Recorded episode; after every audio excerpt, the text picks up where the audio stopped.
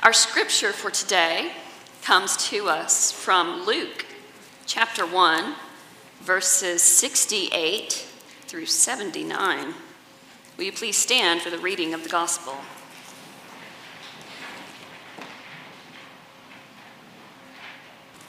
Blessed be the Lord God of Israel, for he has looked favorably on his people and redeemed them.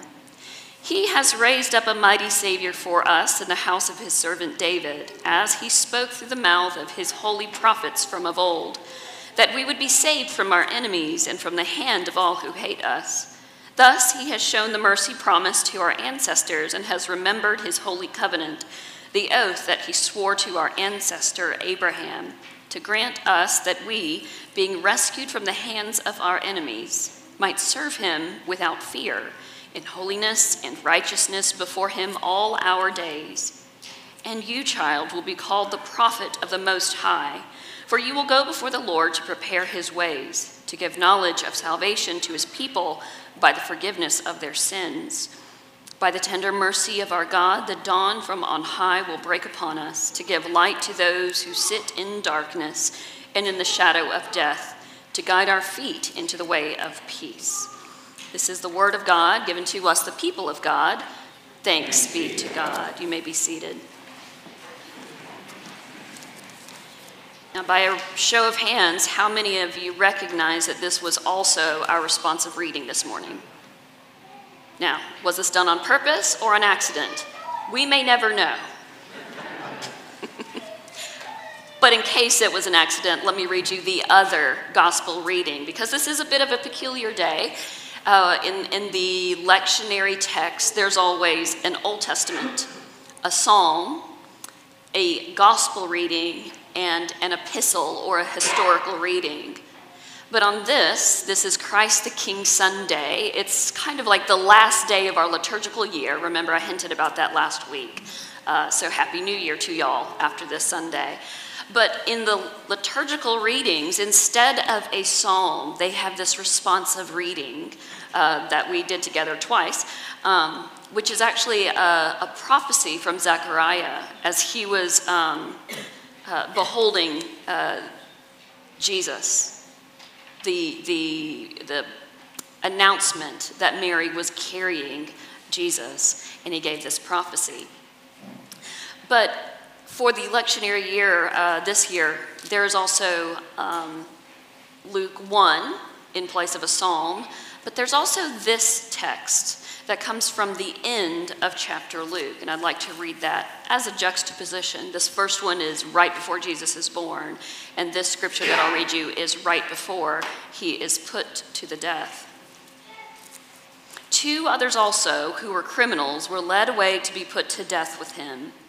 When they came to the place that is the skull, they crucified Jesus there with the criminals, one on his right and one on his left. Then Jesus said, "Father, forgive them, for they do not know what they are doing." And they cast lots to divide his clothing, and the people stood by, watching. But the leaders scoffed at him, saying, "He saved others, let him save himself, if he is the Messiah of God, his chosen one." The soldiers mocked him, coming up and offering him sour wine and saying, "If you are king of the Jews, save yourself." There was also an inscription over him, "This is the King of the Jews." One of the criminals who were hanged there kept deriding him and saying, "Are you not the Messiah? Save yourself and us." But the other rebuked him, saying, "Do you not fear God, since you are under the same sentence of condemnation? And we have indeed been condemned justly, for we are getting what we deserve for our deeds. But this man has done nothing wrong." Then he said, "Jesus, remember me when you come into your kingdom." Jesus replied, "Truly, I tell you, today you will be with me in paradise." Again, this is the word of God given to us, the people of God. Thanks be to God. So Christ the King Sunday is a Sunday that was set aside in 1925. I don't call myself a history buff. I just enjoy it casually. I stuff away little trivial pursuits, pieces of knowledge, but I'm not a buff. But can y'all remember what is happening around 1925? Great Depression was looming, World War I, just come to an end, I believe. But in Rome, Pope Pius XI saw what world he was living in Italy, with the rise of Mussolini. And it was at this time, in 1925, in Rome, when Pope Pius XI said, "We are going to declare this day, the last day of the liturgical calendar, right before we do Advent," because next week we start Advent, "we will call it Christ the King Sunday," as a reminder to all of us, and a reminder to all the powers that be, whether they are Mussolini, or if they are Queen Elizabeth, or King Charles, that regardless of what powers there are, Christ, the Lord, is King. And these days, recently, the wording has shifted. Even in worship planning in the Methodist Church, it says Christ the King Sunday, or Reign of Christ Sunday. But regardless of what we call it, we recognize this day at the end of this liturgical year as a kind of a capstone, and to remember who this is, this Jesus Christ. And it's a peculiar thing that the last scripture that I read, Jesus is hanging on the cross. It is his last moments before he is crucified. And there's an inscription, King of the Jews, King of the Jews. And it's said 2 or 3 times in that short section. So on Christ the King Sunday, we recall that he was King of the Jews. And for that, he was executed. And it's strange because of the juxtaposition of his crucifixion as King of the Jews. And next week, we will begin our Advent journey and wait for the newborn King. Isn't that a little bit peculiar? This kingship, a brand new king born in a manger, in a dusty, smelly stable. But this shouldn't be so peculiar, because this is indeed the Jesus that we worship. This is what our King looks like. Now, if we think about royalty and monarchies, in our time and before, we think of things that are regal, purple and indigo colors, silk and satin and ermine. Am I pronouncing that right? I don't know. But the pretty furs, lots of luxury. Did you know every single swan in England belongs to the king? Isn't that peculiar to you?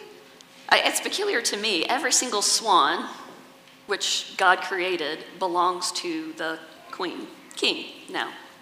A couple years ago, the king of Thailand died, and the country mourned. They mourned for years, wearing all black every day for 2 years. There was difficulty even finding black fabric in Thailand 2 years after the king had died. Now, we don't live under a monarchy here, democratic republic or democracy. It's a little bit different. And so we have this distance of what it means to worship a king, or to live under a sovereign rule, when our leaders come up from grassroots, from people that we know. And so I believe that's why the wording has changed from Christ the King to the reign of Christ, who is our King. But what does it look like to recognize that something is ruler over our lives? What is that for you? And I'm not thinking of the Sunday school answer, Jesus. Jesus is usually the answer about 90% of the time, and we're going to get there. But really, really take a moment of introspection and reflection, and think, honestly, what rules your life? Where do you spend most of your daily energy? Where are your hours going? I think for many of us, I'm willing to guess, what rules our life is our work, that 9 to 5, the punch in, the punch out. Even if you are on a salary, you think, I have to get ready for tomorrow for work. That rules our lives. Maybe it's school, got to get those exams and got to get the homework under your belt. what rules your life. Right now, last week I shared with y'all my diagnosis. Right now, my chart, it's a very good gift, but it's ruling my life. It populates all these schedules and appointments, and I have to sort my day around it. I'm still coming to terms with that, y'all, but it is ruling my life. It sets in order my day and what I am to do and what I can and can't do. What rules your life? Paul Tillich, a theologian, he said, where is the ruler of your life? What do you focus on regularly? I know I'm messing up the quote. He says, what is your ultimate concern? Where is your ultimate concern in your daily life? Perhaps it is your work. Perhaps it is your children. I have 2 toddlers. They were crawling earlier down the aisle. To a degree, they rule my life, and I love it. But what is your ultimate concern? And when we really take a moment to reflect what is our ultimate concern and where we spend our time, whether it is work or with family or social media or in front of the television, Paul Tillich says, wherever your ultimate concern is, that is where your faith lies. Did that hit anybody just a little bit too sharply? Where you put your time, your energy, wherever you put your concern, that is where your faith lies. Now, hopefully, we say where our faith lies is in Jesus Christ, but where and how does that live out in our actual lives? Is that our ultimate concern in everything that we do? When we're clocking in and we're clocking out, we may be living our daily life, but is our ultimate concern worshiping Jesus from 9 to 5 and ever after? If our ultimate concern is what is going on in the world and have news programs on 24/7 and all the social media, that may be what we do with our lives, but is Jesus our ultimate concern in the way that we filter through these things? Sir Thomas More served King Henry VIII, who is to a degree an important person in our history in the Methodist Church. There would be no Methodism without the English Reformation, without King Henry VIII. Y'all didn't think you'd come here learning some history, did you? King Henry VIII, go check it out. But he saw Sir Thomas More, and he was a very faithful servant to the king. And so Sir Thomas More was raised up through the ranks and became, I don't remember his actual title. Remember, I just kind of flirt with history. I don't commit all of it to memory. But Sir Thomas More, he rose up through the ranks. But when it came to a time that King Henry VIII wanted to divorce his wife, Sir Thomas More said, I don't think that's right. I don't think that you are supposed to divorce your wife. Remember, Catholic. And I'm going to have to not back you up on this. I am your servant, and you are the monarch, but Christ is the king, and so I will serve him, and I will step aside and disagree with you. And that cost him quite a lot. And he said that, you know, I serve the king, but I am, Christ is my Lord. And so he recognized that you can go about your daily life and do what you need to do, but wherever your ultimate concern and that master filter of things that we do, it must be Jesus Christ. And that's what it means to call Christ our King.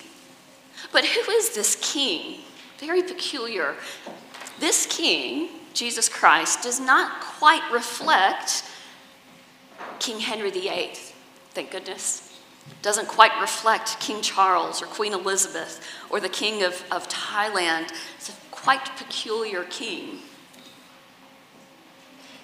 Think of the ways in which this king turns everything upside down. And God is often about turning things upside down, turning things on its head. A king who is born in a stable, a king who has his triumphal entry, not on a horse, but a donkey. A king whose crown is not made out of an olive wreath or of gold and jewels, but of thorns. A king whose throne is a cross. This is the king that we worship. It's very peculiar. And I hope that when we worship this king and claim that Christ is the king of our lives and we honor and recognize the reign that he has, it changes us in our daily living. Regardless of what powers there are in the world, you have to ask yourself, what do they give to me? What do they have to offer? What does it mean to worship this or that king versus Christ? And we hear the prophecy of Zechariah, and this part struck me. It says, by the tender mercy of our God, the dawn from on high will break upon us and give light to those who sit in darkness and in the shadow of death, to guide our feet into the way of peace. Whereas worldly kings and queens and governments often bring people into war, this king guides our feet into the way of peace. As we enter into deeper days of winter and the days get longer and it becomes darker, it really strikes us that we are sitting in darkness, not only in the timing of the seasons, but sitting in darkness of our sins, sitting in the darkness of our anxieties and worries and concern. And whatever that darkness is, like the breaking of dawn, Christ, our King, breaks through. If you've never really witness the dawn, it comes in slowly, where the stars melt away, and there's kind of a purple light that breaks over the horizon, and it comes in quite slowly that you may even miss that it's happening. And I think of all the days that I've experienced in darkness, and I can remember the times that God's tender mercy showed up and brought the dawn. That is what this king has to offer to us. This is what it means to be servants of this king. Now, how do we claim and proclaim, not just with our lips, but with our actions, that Jesus Christ is Lord and King? Well, if there's a king, there is a kingdom. Am I wrong? If there's a king, there is a kingdom. And so how do we become part of this kingdom?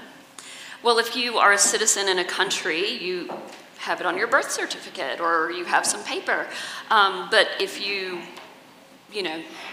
are a citizen somewhere else, you may be carrying money with the king or the queen's image. But how are you a citizen of this kingdom? I'll read to you what this article by Reverend Dr. Derek Weber. He said, "What are the pointers to allegiance to Christ, who is our King? Once you leave this sanctuary after worshiping, what are the marks of those who are citizens of the kingdom of heaven and not just the nations of this world? How will we live differently? How will we live out our citizenship? Some descriptions of kingdom living would be helpful here, a call to love God and neighbor in tangible ways, and a reminder that we can live as followers of Christ only when we do it together." And so if we do believe that Christ is King and we worship this man as the ruler of our lives, our lips proclaim it, but so do our practices.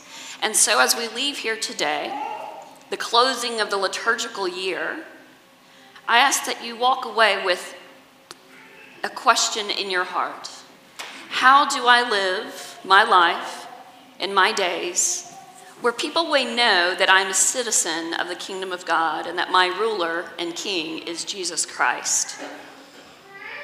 It may be a slow journey as we go through Advent starting next week, leading closer and closer to the birth of the king, and may this be a season and time of discernment and practice that Jesus Christ is the king of our lives.